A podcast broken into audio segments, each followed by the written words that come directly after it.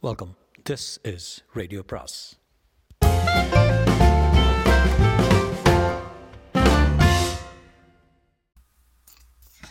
வரவிருக்கும் அன்பு வணக்கம். சு வெங்கடேசனின் காவல் கூட்டம். பாகம் ஒன்று அத்தியாயம் முப்பத்தி மூன்று. கட்டபொம்மு பதினேழு தொன்னூற்றி ஒன்பது அக்டோபர் பதினாறு அன்று கயத்தாரில் அவரது முப்பத்தாறாவது வயதில் தூக்கிலிடப்பட்டார். அவரது உறவினர்கள் பெண்களும் ஆண்களுமாக பதினேழு பேர் பாளையங்கோட்டை சிறையில் அடைக்கப்பட்டனர். ஏழாயிரம் பண்ணை காடல்குடி நாகலாபுரம் குளத்தூர் கொல்லவாறுப்பட்டி பாளையங்கள் பறிக்கப்பட்டன. பாஞ்சாலக்குறிச்சியின் பெரும்பாலான பகுதிகள் எட்டயபுரம் மேல்மாந்தை மணியாச்சி பாளையங்களுக்கு பகிர்ந்தளிக்கப்பட்டது. பறிக்கப்பட்ட பாளையங்களில் இருந்த கோட்டைகள் எல்லாம் இடிக்கப்பட்டன. ஆயுதங்கள் பிடுங்கப்பட்டன. மக்களது சுய பாதுகாப்புக்கும் வழி இல்லாமல் போகவே திருட்டுகள் அதிகரித்தன. அனைத்து பாளையங்களின் நிர்வாகத்தையும் கும்பினி ஏற்றெடுத்தது. கும்பினி ஊழியர்கள் வரி வசூல் அதிகாரிகளாக நியமிக்கப்பட்டனர். தேசக்காவல் என்ற ஒரு புதிய வரியை ஊர்களின் மீது விதித்தனர். விற்பனை பண்டங்களுக்கான வரியும் உயர்ந்தது. வரி கட்ட இயலாமல் போகும்போது சொத்துக்கள் எதுவாயினும் பறிமுதல் செய்யப்பட்டன. கும்பினி அதிகாரிகள் ஊழலில் குழித்தனர். நவாபின் நிர்வாகமே இந்த போக்கை கண்டு மிரண்டு நாடு பாழ்பட்டு போய்விட்டது என்று குற்றம் சாட்டியது. பாளையங்கோட்டை சிறை அதிகாரியின் மனைவி ஊமைத்துறையின் மேல் அனுதாபம் கொண்டிருந்தாள். அதை பயன்படுத்தி நீத்தார் கடன் செய்வதற்கு பழங்களும் பண்டங்களும் வாங்க வேண்டும் என்று சொல்லவும் அதற்கு அனுமதி கிடைத்தது. சிறைக்கு விறகு கொண்டு வரும் பொட்டி பகடை என்று சக்கிலியர் தான் சிறைக்கு உள்ளேயும் வெளியேயும் ரகசிய ஓலை பரிமாற்றத்துக்கு உதவியாக இருந்தார். சிறைக்குள் வந்த வாழை இலை கட்டு விறகு பழக்கூடைகள் ஆயுதங்கள் இருந்தன. பழக்கூடைக்குள் ஆயுதங்கள் இருந்தன. இரண்டு இரண்டு பதினெட்டு ஓர் ஒன்றாம் ஆண்டு. அன்று இரவானதும் திருச்செந்தூருக்கு காவடி எடுத்து போகும் பக்தர் கூட்டம் ஒன்றை கோட்டையின் அருகே பாடிக்கொண்டு சென்றது. தெற்கு வாசலுக்கு அப்பால் இருளில் குதிரைகளோடு வீரர்கள் கூட்டம் ஒன்று காத்து நின்றது. பாட்டுச் சத்தம் நெருங்கியதும் ஊமைத்துறையின் உறவினர்கள் ஆயுதங்களோடு காவல் வீரர்களோடு மோதி கோட்டை கதவுகளை திறந்து ஓடினர். மூன்று பேர் சண்டையிலிருந்து விட பதினான்கு பேர் தப்பி காத்திருந்த கூட்டத்தோடு வல்லநாட்டு மலைக்கு ஓடினர். பின்தொடர்ந்த சிறை காவலர்கள் அடிபட்டு திரும்பினர். பாஞ்சாலக்குறிச்சியில் காவலில் இருந்த கும்பினி சிப்பாய்கள் கொல்லப்பட்டனர். ஒரே வாரத்தில் மீண்டும் அங்கே ஒரு மண் கோட்டை எழும்பிக் கொண்டிருந்தது. பிப்ரவரி இறுதிக்குள் பாஞ்சாலக்குறிச்சியிலிருந்து ஆழ்வார் திரு திருநகரி வரை உள்ள கும்பினி இராணுவ நிலைகளை அழித்துவிட்டனர். கோட்டைகள் இடிக்கப்பட்டு இடிக்கப்பட்ட ஐந்து பாளையங்களிலும் மீண்டும் அவை கட்டப்பட்டன. பாஞ்சாலக்குறிச்சியை பிடிப்பதற்காக Colin Macaulay Colin Macaulay Sankaran Kovil Kayathar வழியாக வந்து கடையநல்லூரில் முகாமிட்டிருந்தார்.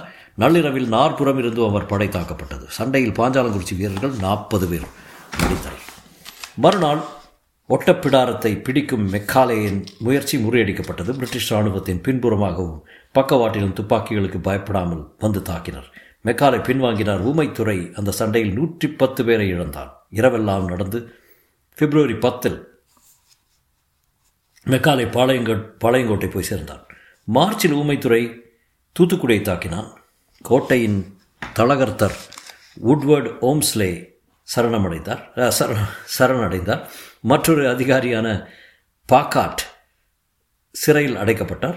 அவர் மனைவி ஊமைத்துறையை சந்தித்து அவருக்கு உயிர் பாதுகாப்பு வேண்டிய போது இரு அதிகாரிகளும் குடும்பம் உடைமைகளோடு வெளியேற ஊமைத்துறை அனுமதித்தார் வல்ல நாட்டு மலையிலிருந்து பாளையங்கோட்டை தாக்குவதற்கான ஏற்பாடுகளை செய்து கொண்டிருந்தனர். கும்பினிக்கு எதிரான இந்த எழுச்சி ராமநாதபுரத்துக்கும் பரவியது. மார்ச் பத்தொன்பதில் ஸ்ரீவைகுண்டத்தை தாக்கி மேஜர் செப்போட்டின் படையை அங்கிருந்து விரட்டிவிட்டனர். மெக்காலே மேலதிக துருப்புகளை சேர்த்து கொண்டு மார்ச் முப்பதில் பாஞ்சாலக்குறிச்சியை நோக்கி போனார். ஊமைத்துறையின் ஆட்கள் பசுவந்தனையில் மறித்து தாக்கினர். தொன்னூற்று ஆறு பேரை இழந்து பாஞ்சாலக்குறிச்சிக்கு திரும்பிவிட்டார். பாஞ்சாலக்குறிச்சி கோட்டையை மார்ச் முப்பத்தி ஒன்றில் வளைத்த பிரிட்டிஷ் படை காலையிலிருந்தே பீரங்களை பீரங்கிகளால் சுடத் தொடங்கியது. கோட்டையில் இரட்டை மண் சுவர்களுக்கு நடுவே பருத்தி மாறுக்கள் அடுக்கப்பட்டிருந்ததால் குண்டுகள் அதில் செருகி நின்றுவிட்டன. உட்புறச் சுவர் பாதிக்கப்படவில்லை. மாலை மூன்று மணிக்கு ஒரு ஒரு பகுதி சுவர் இடிக்கப்பட்டது. அதன் வழியே நுழைய முயன்ற பிரிட்டிஷ் சிப்பாய்கள் சுடப்படும் சுடப்பட்டும் ஈட்டி வலயங்களால் குத்தப்பட்டும் விழுந்தனர். எதிர்ப்பு கடுமையாக இருந்தது. குலவையிட்டுக் கொண்டே பாஞ்சாலக்குறிச்சி வீரர்கள் தாக்கினார். சுவர்களில் ஏற முயன்ற பிரிட்டிஷாரை வல்லயங்கள் குத்தி தள்ளின. சுவர் மீது பாஞ்சாலக்குறிச்சி வீரர்கள் தென்படும் போதெல்லாம் பிரிட்டிஷ் துப்பாக்கிகள் சுட்டு வீழ்த்தின. என்றாலும் அதே இடத்தில் மீண்டும் ஒருவன் ஏறு நின்றான். மதில் மேல் பிரிட்டிஷாரால் ஏற முடியவே இல்லை. கோட்டையின் கிழக்கு பக்கமிருந்து எட்டயபுரம் வீரர்கள் தாக்கினாலும் அவர்கள் சுலபமாக விரட்டப்பட்டனர். கோட்டையின் காவல் அரண்களில் இருந்து பிரிட்டிஷ் வீரர்களை நோக்கி தொடர்ந்து துப்பாக்கிச் சூடு நடந்தபடி இருந்தது. கோட்டையை கைப்பற்றும் மெக்காலேயின் முயற்சி தோற்றுப்போனது. வலிமையான பிரிட்டிஷ் படை தோற்றுவிட்டது என்பதை விட மெக்காலைக்கு ஆச்சரியமாக இருந்தது. அந்த சிறிய மண்கோட்டையை எப்படி ஊமைத்துறையால் தற்காத்துக் கொள்ள முடிந்தது என்பதுதான். வீரத்திற்கும் நேர்மைக்கும் பேர் போனவராக கருதப்பட்ட இந்திய சூழலை நன்கறிந்த லெப் லெப்டினன்ட் கர்னல் அக்னியூ வசம் மதராஸ் இராணுவ பொறுப்பு ஒப்படைக்கப்பட்டது. மதராஸ் ஜார்ஜ் கோட்டை பரங்கிமலை ஆற்காடு மலபாரிலிருந்து வீரர்கள் வந்து அவரோடு மே இருபத்தி மூன்றில் கோவில்பட்டியில் இணைந்து கொண்டனர். இருபத்தி நாலாம் தேதி பாஞ்சாலக்குறிச்சியை பீரங்கிகள் துளைத்துக் கொண்டிருந்தன. உடைப்பட்ட மதிலினுடைய நுழைய பெருவாரியான ஆட்பலத்தோடு பிரிட்டிஷார் முயன்றனர். அவர்களுக்கு பாதுகாப்பாக சின்ன பீரங்கிகளும் துப்பாக்கிகளும் சுட்டவாறு இருந்தன. நுழைய முயன்றவர்கள் மீது உள்ளிருக்கும் உள்ளிருந்தும் கடும் தாக்குதலுக்கு தாக்குதலும் துப்பாக்கி பிரயோகமும் நிகழ்ந்தது. இருபக்கமும் பெரும் எண்ணிக்கையில் வீரர்கள் பலியாயினர். சிதைந்த மதிலின் ஒரு வழிக்கு பின்புறம் எதிர்த்து நின்ற வீரர்கள் அனைவரும் சுட்டு வீழ்த்தப்பட்டவுடன் பிரிட்டிஷ் வீரர்கள் அந்த வழியை மொத்தமாக உள்நுழைய முயன்றனர். அந்த தருணத்தில் கோட்டையில் இருந்த பாஞ்சாலக்குறிச்சி வீரர்கள் மூவாயிரம் பேர் கிழக்கு வாசல் வழியாக வெளியேறி இரு பிரிவுகளாக வழக்கிலும் கிழக்கிலும் வடக்கிலும் விரைந்து ஓடி தப்பி தப்பித்தனர். கோட்டைக்குள் ஆயிரத்தி ஐம்பது பேர் இறந்து கிடந்தனர். பிடிபட்ட வீரர்களை கோட்டையின் வெளிப்புறத்தில் நிற்க வைத்து சுட்டுத் தள்ளுமாறு உத்தரவிட்டார் அக்னியோ. கர்னல் ஜேம்ஸ் வெல்ஸ் வந்து அவரை சந்தித்தார்.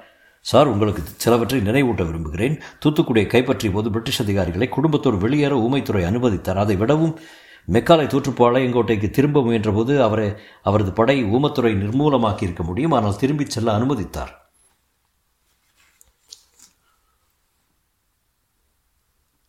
ஆக்னியோ சுருட்டை புகைத்தவாறு மௌனமாக கேட்டுக்கொண்டிருந்தார்.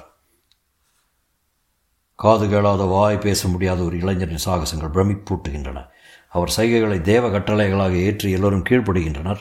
எல்லா தாக்குதலிலிருந்தும் அவர் முன்னால் நின்றிருக்கிறார்.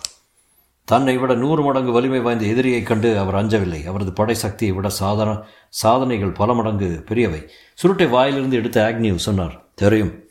அவனை பற்றி அனைத்தையும் அறிந்த பிறகே இங்கே வந்தேன். நான் அறிந்த அபாரமான போர் வீரர்கள் வெகு சிலரில் இவன் ஒருவன். அவனை மிகவும் மதிக்கிறேன். என்ன செய்வது? அவனை எதிர்த்து போரிட அளவா வந்திருக்கிறோம்? ஆக்னிவின் அணைப்படி ஆணைப்படி பிடிபட்ட வீரர்கள் அனைவரும் சுட்டுக் கொல்லப்பட்டனர். வடக்கே தப்பியோடிய ஊமைத்துறையின் கூட்டத்தை பிரிட்டிஷ் வீரர்கள் துரத்தி சென்றனர். கடும் சண்டை நடந்தது. மீண்டும் அவர்கள் சிதறையோடு பிரிட்டிஷ் வீரர்கள் கோட்டைக்கு திரும்பிவிட்டனர். அருகில் இருந்த அருகில் உள்ள கிராமத்தில் இருந்த பெண்கள் காயப்பட்டவர்களுக்கு உதவி செய்வதற்காக அந்த களத்திற்கு வந்தனர். அதில் ஒருவன் உயிர் பிரியும் தருணத்தில் அருகில் விழுந்து கிடந்த ஊமைத்துறையை காட்டி சாமியை எப்படியாவது காப்பாத்துங்க என்று சொன்னான். குமாரசாமி நாயக்கன் கட்டபொம்முவிற்கும் செவத்தையாவிற்கும் தம்பி. கும்பினியாருக்கு ஊமி டம் டம்பி. முகமதியர்களுக்கு மூங்கா. மக்களுக்கு ஊமைத்துறை துரைசிங்கம். வீரர்களுக்கு சாமி. தேவகிரியிலிருந்து ஆனைக்குந்திக்கு வந்தவர்கள் தோக்கள தோக்களவாறுகள் வடக்கிலிருந்து வந்தவர்கள் என்ற பொருளில் அவர்கள் அழைக்கப்பட பின்னர் அதுவே குலப்பெயராயிற்று. அச்சுத ராயருக்கு எதிராக மைசூர் கொல்லவாறுகளோடு சேர்ந்து கலகம் செய்ய நரசிம்மனுக்கு திருவடி ராஜ்யம் அடைக்கலம் தந்தது என்பதற்காக அதை தண்டிப்பதற்கு விஜயநகர தளபதி ராமராய விட்டலர் வேணாட்டின் மீது படையெடுத்து வந்தார். எட்டு ஆண்டுகள் கன்னியாகுமரியிலே தங்கிவிட்டார். அவரோடு வந்த தோக்களவாறுகளில் ஒரு பிரிவினர் புதிதாக கட்டப்பட்ட பாளையங்கோட்டையில் மதுரையின் சி நிலைப்படையாக தங்கிவிட்டனர். பின்னர் அவர்கள் குடும்பங்களும் வந்து சேர்ந்தன. திருமலை நாயக்கர் காலத்தில்தான் தெற்கே புதிய பாளையங்கள் உருவாக்கப்பட்டன. தூத்துக்குடி ஐரோப்பர்களையும் திருமலை நாயக்கரை எதிர்த்த எட்டயபுரம் சில்லவாயரையும் கண்காணிக்கவே பாஞ்சாலக்குறிச்சி உருவா உருவானது. கள்ளிக்கோட்டை அழித்து கரிசல் நில நிலங்களாக்கி காப்புகளின் ஊர்களை உள்ளடக்கி தோக்களவாறுகளின் காடல்குடி குளத்தூர் மேல்மாந்தை பாளையங்கள் ஏற்பட்டன. வெகு காலமாக வேரூன்றியிருந்த பெரும் நிற நிலப்பரப்பை கொண்டிருந்த செருக்கில் எட்டயபுரம் புதிய பாளையங்களோடு காலமெல்லாம் முரண்பட்டு கொண்டிருந்தது. கும்பினிக்கு ஆதரவாக ஆரம்பத்திலிருந்து இணங்கி போன பாளையம் அது ஒன்றுதான். எட்டயபுரத்தாரையும் பணிந்துவிட்ட மற்ற பாளையக்காரர்களையும் இகழ்ச்சியாக பார்த்து கொண்டே கட்டபொம்மு தூக்கு கயிற்றை நோக்கி நடந்து போனான். கோட்டையை விட்டு ஓடாமல் அங்கேயே போரிட்டு நான் செத்திருக்க வேண்டும் என்றான். கடைசியாக அவன் கவலைப்பட்டது தம்பி குமாரசாமிக்காகத்தான். தொடரும்.